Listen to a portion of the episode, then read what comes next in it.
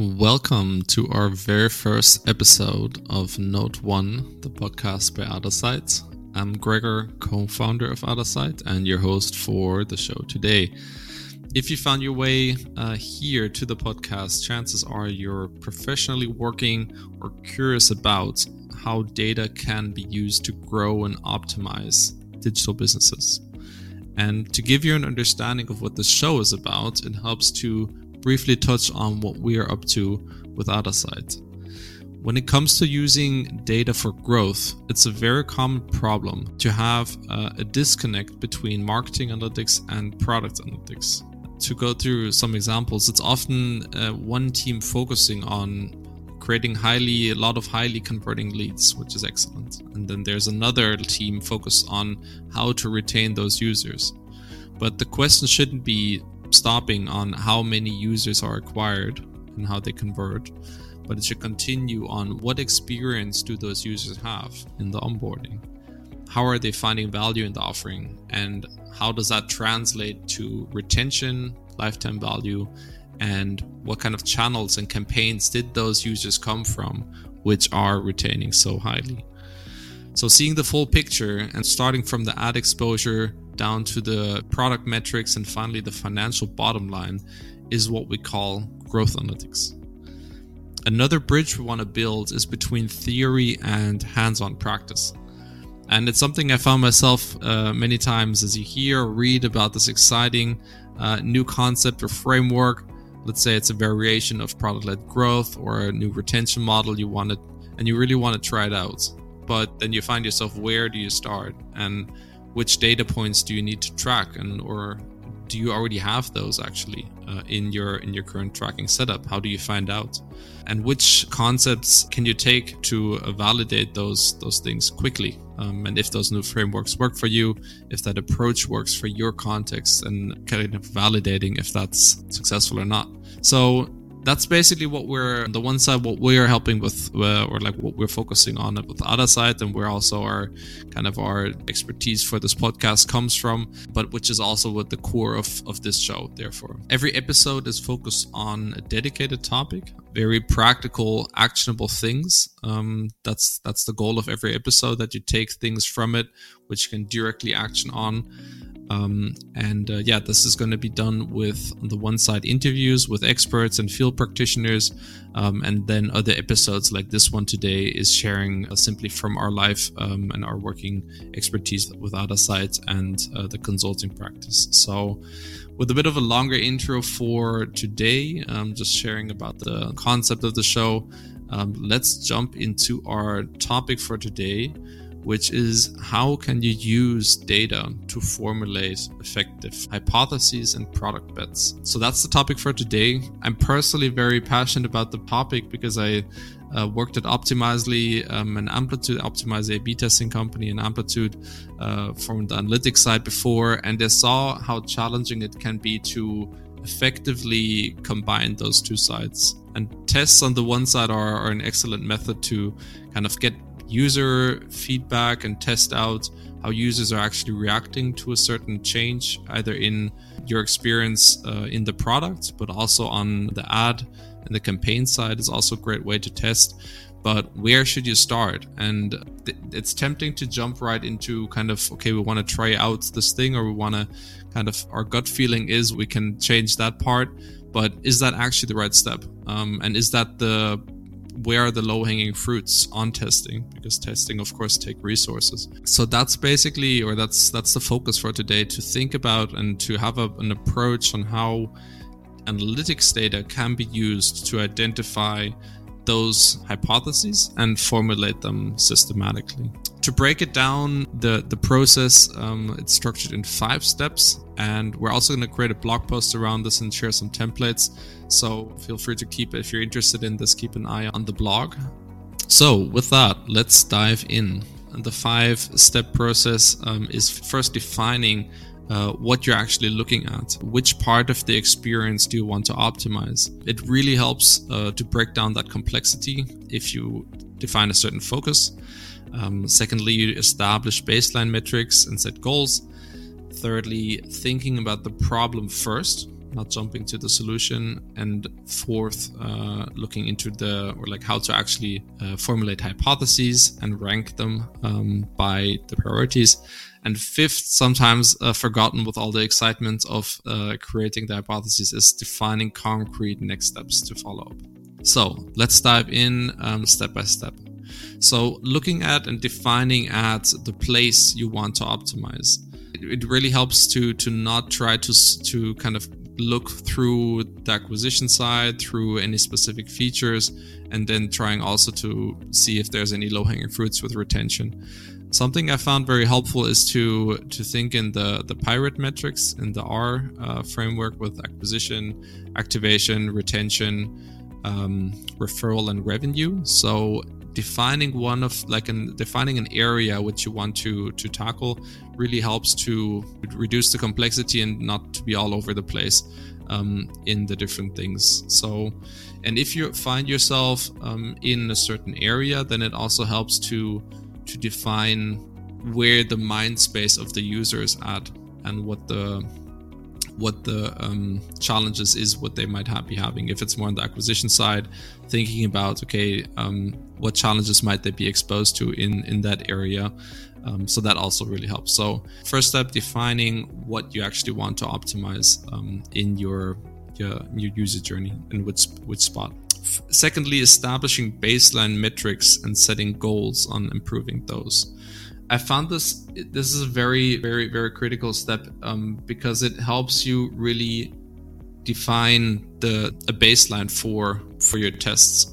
And especially if you're going for example with with a team if you're uh, doing this as a group session i'd recommend to analyze first the like again narrowing down the section of the product you want to tackle and then gathering the data for that how is currently um, this particular step. Um, how are users uh, currently engaging with that? How are the certain drop off rates? How's the engagement with a certain functionality? And then gathering this um, as objectively as possible to not create any bias for any other participants and just sharing those uh, with with the team members prior. And this really helps to for everybody to have a data perspective on what's currently happening and then as a next step uh, think about how can we potentially move the needle on any of these steps. Thirdly uh, the problem first framework.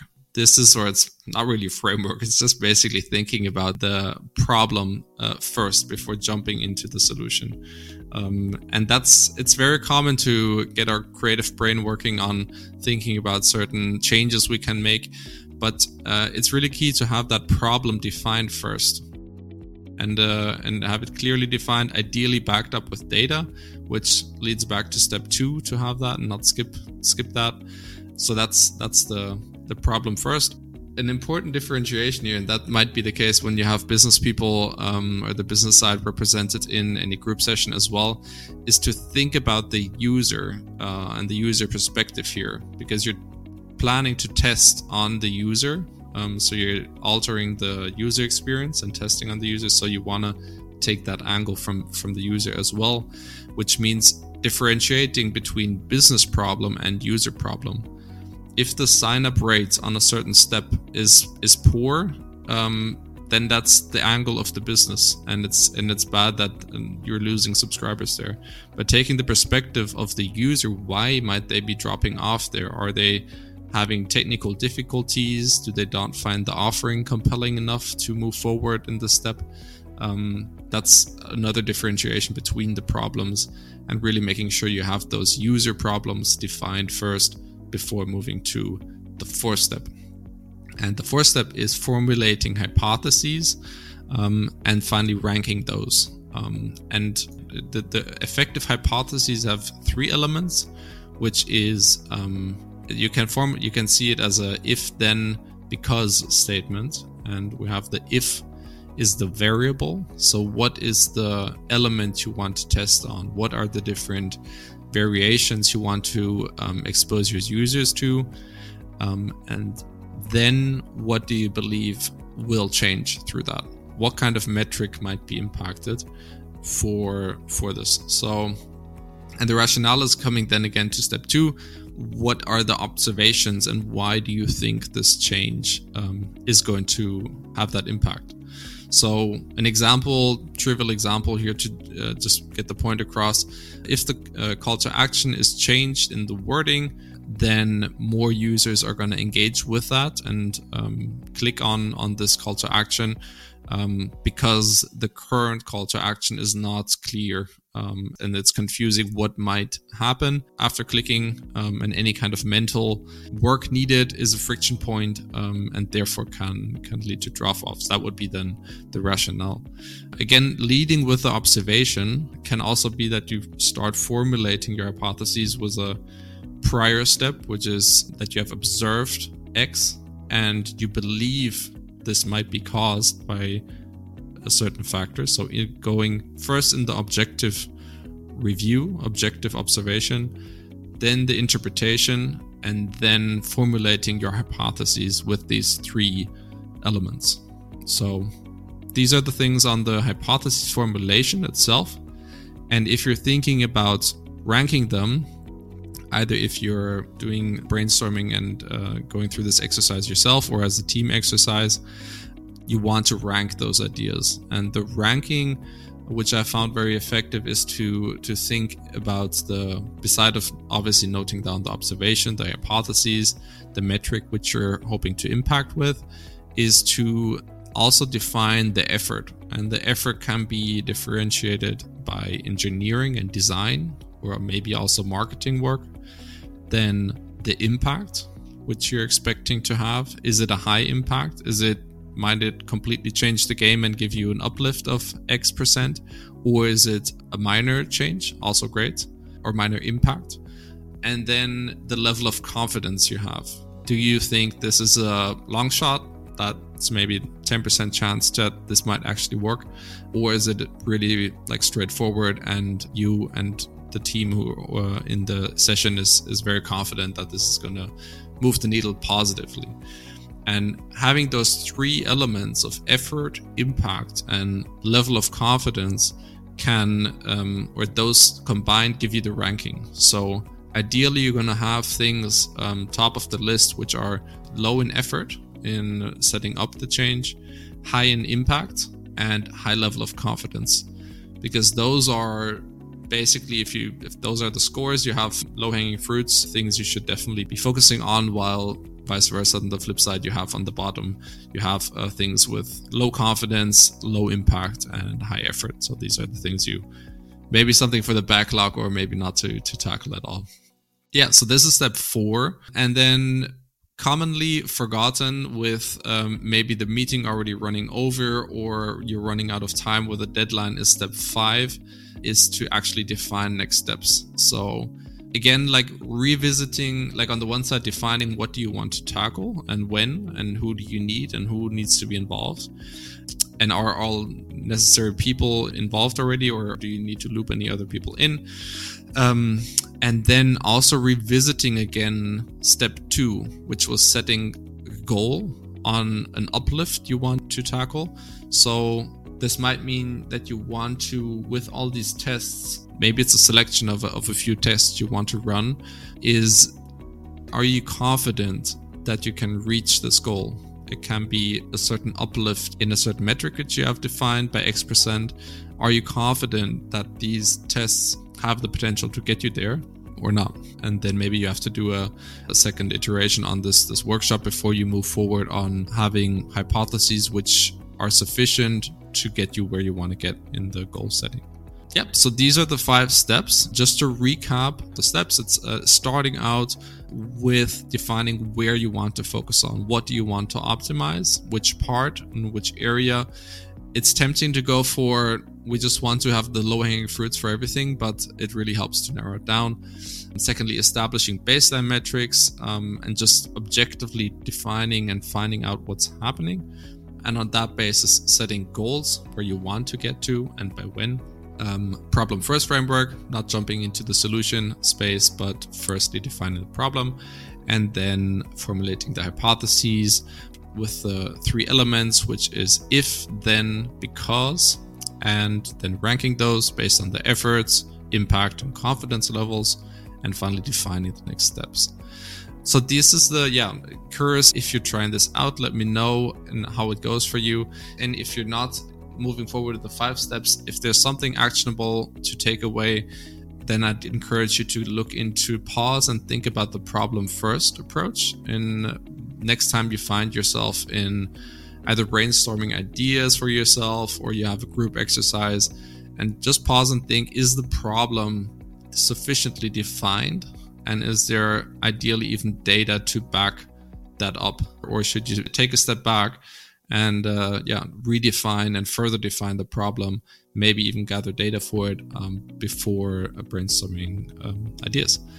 So that's it for today's episode. I hope you found value from it. Curious to hear any feedback on the format if you like it, if there's any topic suggestions you have and would love to hear about in this context, um, just drop me a note on LinkedIn or you can find me through othersight.com as well. So, yeah, with that, uh, wish you excellent day and uh, hope to reconnect soon. Bye bye.